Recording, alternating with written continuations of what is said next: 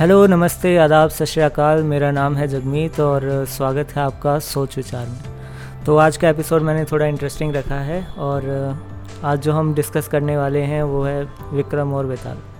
तो नाम तो सुना ही होगा आपने।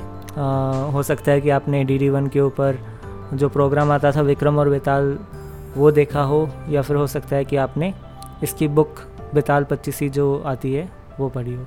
और अगर आपने नहीं पढ़ी है तो मैं अभी भी रेकमेंड करूँगा कि आप इसको अमेज़ोन से ले सकते हैं या फिर किसी भी बस स्टैंड या फिर रेलवे स्टेशन के ऊपर बुक स्टॉल के ऊपर आपको बहुत सस्ते में ये किताब मिल जाएगी। तो और अगर आपको थोड़ा विजुअल ट्रीटमेंट चाहिए तो आप यूट्यूब पे जाकर इनके एपिसोड भी देख सकते हैं। 26 के 26 episodes free of cost the channel पे अवेलेबल हैं। सो जस्ट सर्च विक्रम और बेताल और आपको सारे एपिसोड्स मिल जाएँगे। तो आज जो हम इसमें डिस्कस करेंगे बेसिकली क्या प्रीमाइस है, क्या प्लॉट है और कैसे ये आगे बढ़ता है। तो एक बार मैं बता दूँ कि स्पॉयलर अलर्ट इसमें है। बाकी इतना कुछ फ़र्क नहीं पड़ता स्पॉयलर से इससे, क्योंकि जो मेन मज़ा है वो उन अलग अलग 24-25 कहानियों के अंदर है जो हर एपिसोड में अलग हमें मिलती है। तो एक एनालॉजी सीरीज़ है तो बात करें बिथाल पच्चीसी की तो ये एक्चुअली ओरिजिनली संस्कृत में लिखी गई थी और करीब ढाई हज़ार साल पहले महाकवि सोमदेव भट्ट ने जो है इसे कंपाइल किया था और लिखा था। तो होता क्या है इस बेताल पच्चीसी के अंदर? इसका नाम बेताल पच्चीसी है क्यों? तो बात ये है कि आ, कहानी जो है ये राजा विक्रमादित्य की है जो आ, जिनके पास एक बहुत सारे लोग अलग अलग गिफ्ट्स और लेकर आते थे फ्रूट्स वगैरह लेकर आते थे तो राजा सब कुछ एक्सेप्ट कर लेते थे विक्रम। एक बार कोई उनके पास खूब सारे फल लेकर आता है देता होता है और एक बार गलती से वो फल गिर जाता है, टूटता है तो उसमें से रूबी निकलती है, एक हीरा निकलता है।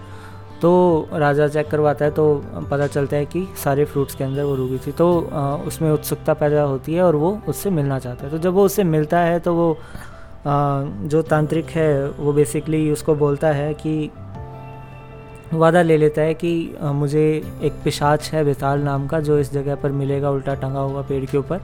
और उसे मेरे पास ले आइए मुझे बस आपसे ये चाहिए।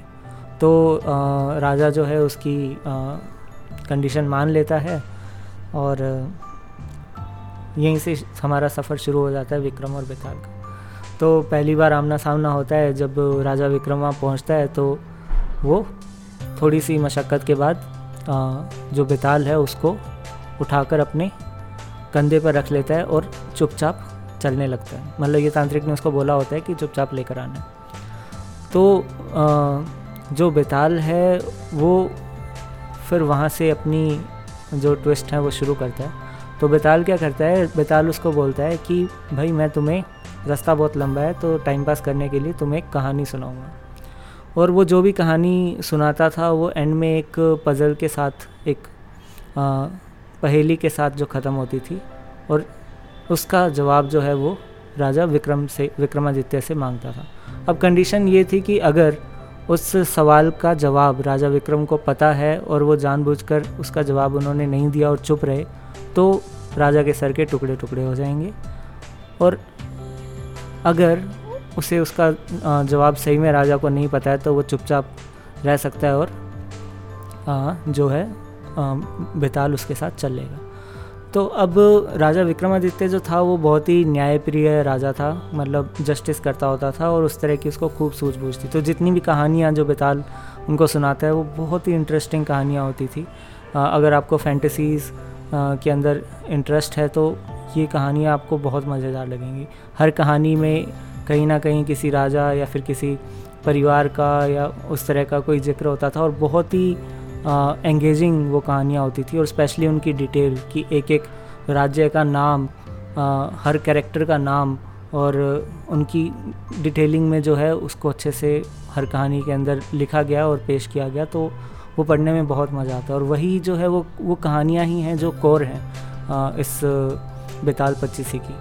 तो इस तरह से कुल मिला के पच्चीस कहानियाँ जो हैं बेताल जो राजा विक्रमादित्य को सुनाता है और इसी वजह से इसका नाम बेताल पच्चीसी पड़ा हुआ। अब वो जो कहानियाँ हैं, उसके एंड में जो रिडल होती है ऑलमोस्ट हर रिडल का आंसर जो है राजा विक्रमादित्य को पता होता है और वो उन्हें उसका जवाब देना पड़ता है और फिर से बेताल उड़कर पेड़ पर चला जाता है और फिर से ये कहानी जो है, चौबीस बार चलती है कुल मिलाकर। कि कहानी सुनाते हैं और उसका जो जवाब मांगते हैं तो तो इन कहानियों से जो मॉरल निकलता है, उससे हर कहानी से हमें कोई ना कोई सीख मिलती है। तो कुल मिलाकर 24-25 जो हैं लेसन्स हैं मॉरल लेसन्स हैं, जो हमें हर कहानी से सीखने को मिलते हैं कि कैसे सही न्याय किया जाए। अब देखिए अच्छे और बुरे में जस्टिस करना बहुत आसान है। ठीक है कि हाँ भाई, जहाँ हमें सीधा सीधा कॉन्ट्रास्ट दिख रहा हो कि हाँ ये काला, ये सफ़ेद है तो हमने आराम से पकड़ ली बट अगर दोनों ही ग्रे हों तो? अगर दोनों ही अपनी जगह अच्छे हैं और दोनों ही अच्छी जगह अपनी जगह बुरे हैं लाइक फॉर एग्ज़ाम्पल दो अच्छों में से अगर आपको एक चुनना है तो? और अगर दो बुरों में से आपको कोई एक चुनना है तो? तब आप क्या करेंगे? उसी तरह की जो दुविधा है, वो इसके हर पहेली में निकल कर आती थी कि जो भी जब राजा को चुनना होता था तो या तो दोनों जो पक्ष होते थे अपनी जगह सही होते थे और पर किसी एक को चुनना और क्या सही होगा और क्या सही जस्टिस होगा वो बेसिकली इस इन कहानियों के द्वारा जो है सिखाया गया है। अब पच्चीसवीं ऐसी कौन सी कहानी थी आ, जिसका जवाब जो है राजा विक्रमादित्य को भी नहीं पता था? तो मैं वो कहानी आपको सुनाना चाहूँगा। मे भी आपको भी क्यूरोसिटी हो रही हो अगर आपने पढ़ा नहीं है या फिर आप भूल भी गए होंगे कि क्या था वो या फिर आपने गौर भी ना किया। तो वो जो कहानी है जो पच्चीसवीं कहानी है वो कहानी कुछ ऐसे है कि उसमें बेताल एक आ, सीन बताता है पोस्ट वार मतलब एक युद्ध ख़त्म हुआ होता है उसके अंदर जो जीते हुए राजा और राजकुमार है वो भ्रमण पे निकले होते हैं। तो उन्हें वहाँ पर युद्ध के मैदान के ऊपर जो हारी थी सामने राज्य उसका उसकी जो राजकुमारी और रानी जो हैं वहाँ पर मिलते हैं। अब यहाँ पर थोड़ा सा ट्विस्ट हो जाता है कि जो राजा है, उसको राजकुमारी से प्यार हो जाता है और जो राजकुमार है, उसको रानी से प्यार हो जाता है। और वो दोनों शादी कर लेते हैं। शादी हो जाती है उनकी और उसके बाद उन दोनों के एक एक बच्चा होता है। अब सवाल ये था कि उन दोनों बच्चों का आपस में रिलेशन क्या है? तो ये एक ट्रिक क्वेश्चन था और आई थिंक जानबूझ के बिताल को पता था कि इसका कोई आंसर नहीं हो सकता कि भाई, भला कैसे होगा? अगर आप कोई एक चीज़ बोलोगे तो दूसरी चीज़ उसको कॉन्ट्राडिक्ट कर देगी। है ना? आप सोच कर देखिए आपके हिसाब से आपको क्या लगता है, इसका क्या जवाब हो सकता है? और मेरे हिसाब से तो इसका कोई जवाब नहीं बनता। है और जानबूझ के उन्होंने पूछा था पूछा होगा अंत में बेताल ने कि अब समय आ गया है चलने का। और इसी दौरान ही जब राजा को इसका जवाब नहीं आता तो वो चुपचाप चलता रहता है। और तब बेताल उसको अंत में अपनी खुद की कहानी सुनाता है। तो बेताल की अपनी खुद की कहानी क्या थी कि जो बेताल के जो माता पिता थे, उनके कोई संतान नहीं थी।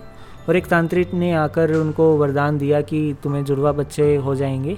पर कंडीशन ये है कि उन उन दोनों को मेरे अंडर आपको पढ़ने देना होगा। मतलब उनकी जो ट्रेनिंग है, टीचिंग है, वो मैं करूँगा। तो उस बात को वो राज़ी हो जाते अब वो जो थे, वो बेताल और उसका जो भाई है, वो उसके अंडर पढ़ाई करने चले जाते हैं। तो बेताल को वो तांत्रिक सब कुछ पढ़ाता है like everything everything in the world और एक सर्वज्ञानी उसको बनाता है बट बहुत ही ख़राब तरीके से उसके साथ व्यवहार किया जाता है, उसे ट्रीट किया जाता है। और उसका, उसकी उल्टी जगह जो उसका भाई है, उसको सिर्फ़ उतनी ही चीज़ें सिखाई जाती हैं जितनी ज़रूरी हैं और उसको बहुत अच्छे से बिहेव किया जाता है। तो प्लान तांत्रिक का ये था कि जो बेताल है जो बेताल का भाई है, वो तो वापस उसके परिवार वालों को सौंप देगा, पर बेताल को वो खुद अपने लिए रख लेगा ताकि उसकी उस बलि दे सके उसको सेक्रीफाइस कर सके, क्योंकि वो एक सर्वज्ञानी कुमार है, जिससे कि वो जो है वो अमर हो जाएगा तांत्रिक ऐसा उसका प्लान था। तो ये चीज़ विक्रमादित्य को बताता है और फिर वो ये भी बताता है कि उस तांत्रिक का प्लान ये भी है कि वो राजा विक्रमादित्य को भी मारेगा। मतलब वो जब आ, पूजा चल रही होगी और वो गोडेस के सामने देवी काली देवी के सामने जब झुकने को बोलेगा राजा विक्रमादित्य को तो उसका सर काट देगा। तो ये चीज़ वो बोल देता है। विक्रमादित्य फिर भी उसको बेताल को उसके पास ले जाता है बट ये बात अपने जहन में रखता है। तो जब वो प्रोसेस चल रहा होता है वो झुकने को बोलता है तो विक्रमादित्य बोलता है कि एक बार मुझे एक बार झुक कर बता दीजिए कैसे आप बोल रहे हैं। फिर वो जब ऐसे झुकता है तो वो जब मारने की कोशिश करता है तांत्रिक बेताल को तो सॉरी विक्रमादित्य को तो विक्रमादित्य उल्टा सतर्क हो, होने की वजह से तांत्रिक को मार देता है। तो ऐसे जो है ये कहानी ख़त्म हो जाती है और बाद में बेताल भी एकदम सही हो जाता है। इंद्र और काली से वरदान मिलता है और बेताल एकदम सही हो जाता है नॉर्मल और राजा विक्रमादित्य के साथ में काम भी करने लग जाता है। तो ये ये पूरी जो है कहानी और प्रेमाइस था।